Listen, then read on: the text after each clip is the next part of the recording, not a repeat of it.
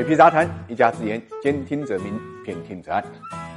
很多人都想成为亿万富翁，但是很多人都想不到，举报违法行为也能成为了亿万富翁。近期呢，美国证监会因为举报有功，就向一位举报者呢支付了一点一四亿美金的奖金，折合人民币七点六亿。那么这个可能是全世界有史以来啊这个支付的最高奖金了啊，这个超过了 A 股九百七十六家上市公司二零一九年的营业总收入。对于这次天价的奖励，美国证监会呢很低调，没有透露案件的细节，只是说呢这个举报者呢不顾个人和职业上。的困难，提供了大量的有效的信息，对执法行动的成功起到了至关重要的作用。同时呢，这个美国证监会很明确，这个奖金制度呢不是今年才有的，从二零一二年就开始了，已经向一百零八名的举报人呢发放了大概六点七六亿美金的奖金，折合人民币大概四十五点一亿。这些钱呢都来自于国会设立的投资者保护基金，这个基金的资金呢完全来自于违反证券法者呢支付给美国证监会的罚款，所以啊没有向受害投资人呢，这个收取或者激流任何的资金来支付呢举报人的奖金。另外呢，还有一点值得注意啊，不是所有的举报人都能获得奖金的，因为根据美国证监会的规定，必须是自愿向监管机构提供原创、及时、可信的信息，从而呢使得执法行动获得成功。如果案件的制裁金额超过了一百万美金，检举人呢获得的奖金为罚款金额的百分之十到三十。可以看出啊，在美国资本市场上，这种奖励举报人的制度已经有了一个比较成熟的。操作体系了。那么反过来看 A 股市场啊，其实早在二零一四年六月，证监会呢就发布了《证券期货违法违规行为举报工作暂行规定》。